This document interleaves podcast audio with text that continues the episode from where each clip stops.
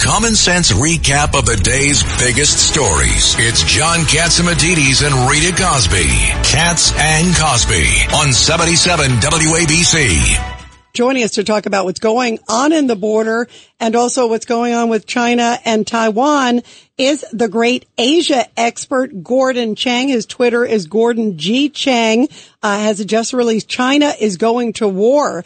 Uh, Gordon, uh, before we get to all the China Taiwan, uh, there's been this case lately where we've seen all these Chinese crossing our wide open southern border. How dangerous is this? And they're like well dressed with suitcases it, it looks very questionable.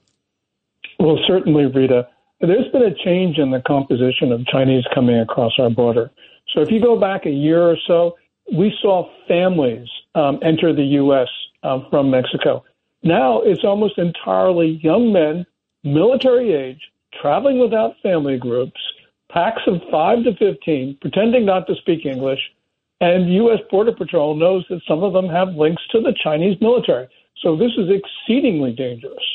Wow. Um, and what do you think? What could they be planning? I mean, there's so many issues.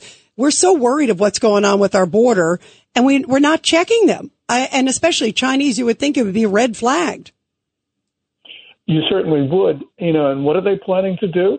Well, they could, for instance, bomb our grid, poison our reservoirs, um, all sorts of things. Remember that lab in Reedley, California that was discovered? Looks oh, yeah. like a Chinese biological weapons facility. It had thousands of vials of at least 20 different pathogens and almost a thousand mice that had been genetically engineered to spread disease. So you can imagine these saboteurs and operatives coming across our border would link up with those facilities, take the mice, and spread Ebola and anything else that they had in that lab around the United States. So, uh, Gordon, tell us about Taiwan. Everyone's concerned with Ukraine, with Israel. That the the uh, Xi would he militarily go after Taiwan in a kind of situation when our military is very stretched? Eventually, I think that he would do so because he has based his personal legitimacy on annexing Taiwan. I don't think he's going to do it anytime soon, though, because the Chinese military right now is in disarray. So, for instance, in the rocket force, which is controls almost all of China's nuclear weapons and would be an integral part of China's plans, um, 70 uh, officers have been arrested recently, including the top two have been disappeared. So China's military, and it's not just the rocket force, is in a state of turmoil. But that doesn't mean China won't go to war because while this is going on, even though this is going on, we're seeing very belligerent activity against the Philippines in the South China Sea, especially at Scarborough Shoal, um, Second Thomas Shoal, and Whitsun Reef. So China could very well blunder into war someplace. Well, you, you know your your history. You know the last war that they fought was against the Vietnamese in 1979, and they were the Chinese troops were decimated.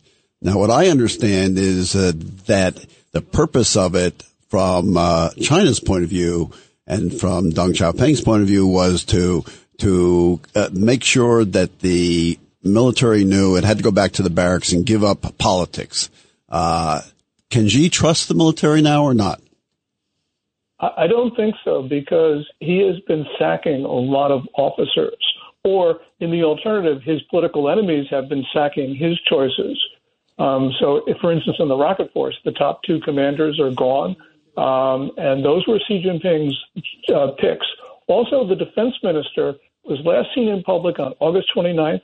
He was um, formally removed on October 24th and has not yet been replaced, which is extremely concerning. So I don't think Xi Jinping trusts his military right now.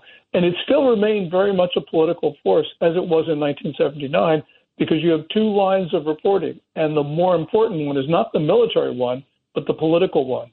Yeah, wow. Well, mm. please keep us posted. Uh, Gordon Chang, we love and appreciate you. And, and listen, well, I think we should play a little Christmas music because we love you. You're always on the show here too, Gordon. Here's a little Christmas music for you and your wonderful wife. Of a white Christmas. Thank you, Gordon. Merry Christmas. Thank you. We appreciate Thank you, it. Thank you, John. Merry Christmas, Gordon. Sick of being upsold at gyms? My guy, you're currently a base member? For $90 more, I can upgrade you to our Shred membership. For 130 more, you'll be a Swole member. And for just $300 more, you'll reach Sweat Platinum. At Planet Fitness, you'll get energy without the upsell. Never pushy, always free fitness training and equipment for every workout. It's fitness that fits your budget. Join Planet Fitness for just $1 down and $10 a month. Cancel anytime. Deal ends Friday, May 10th. See Home Club for details.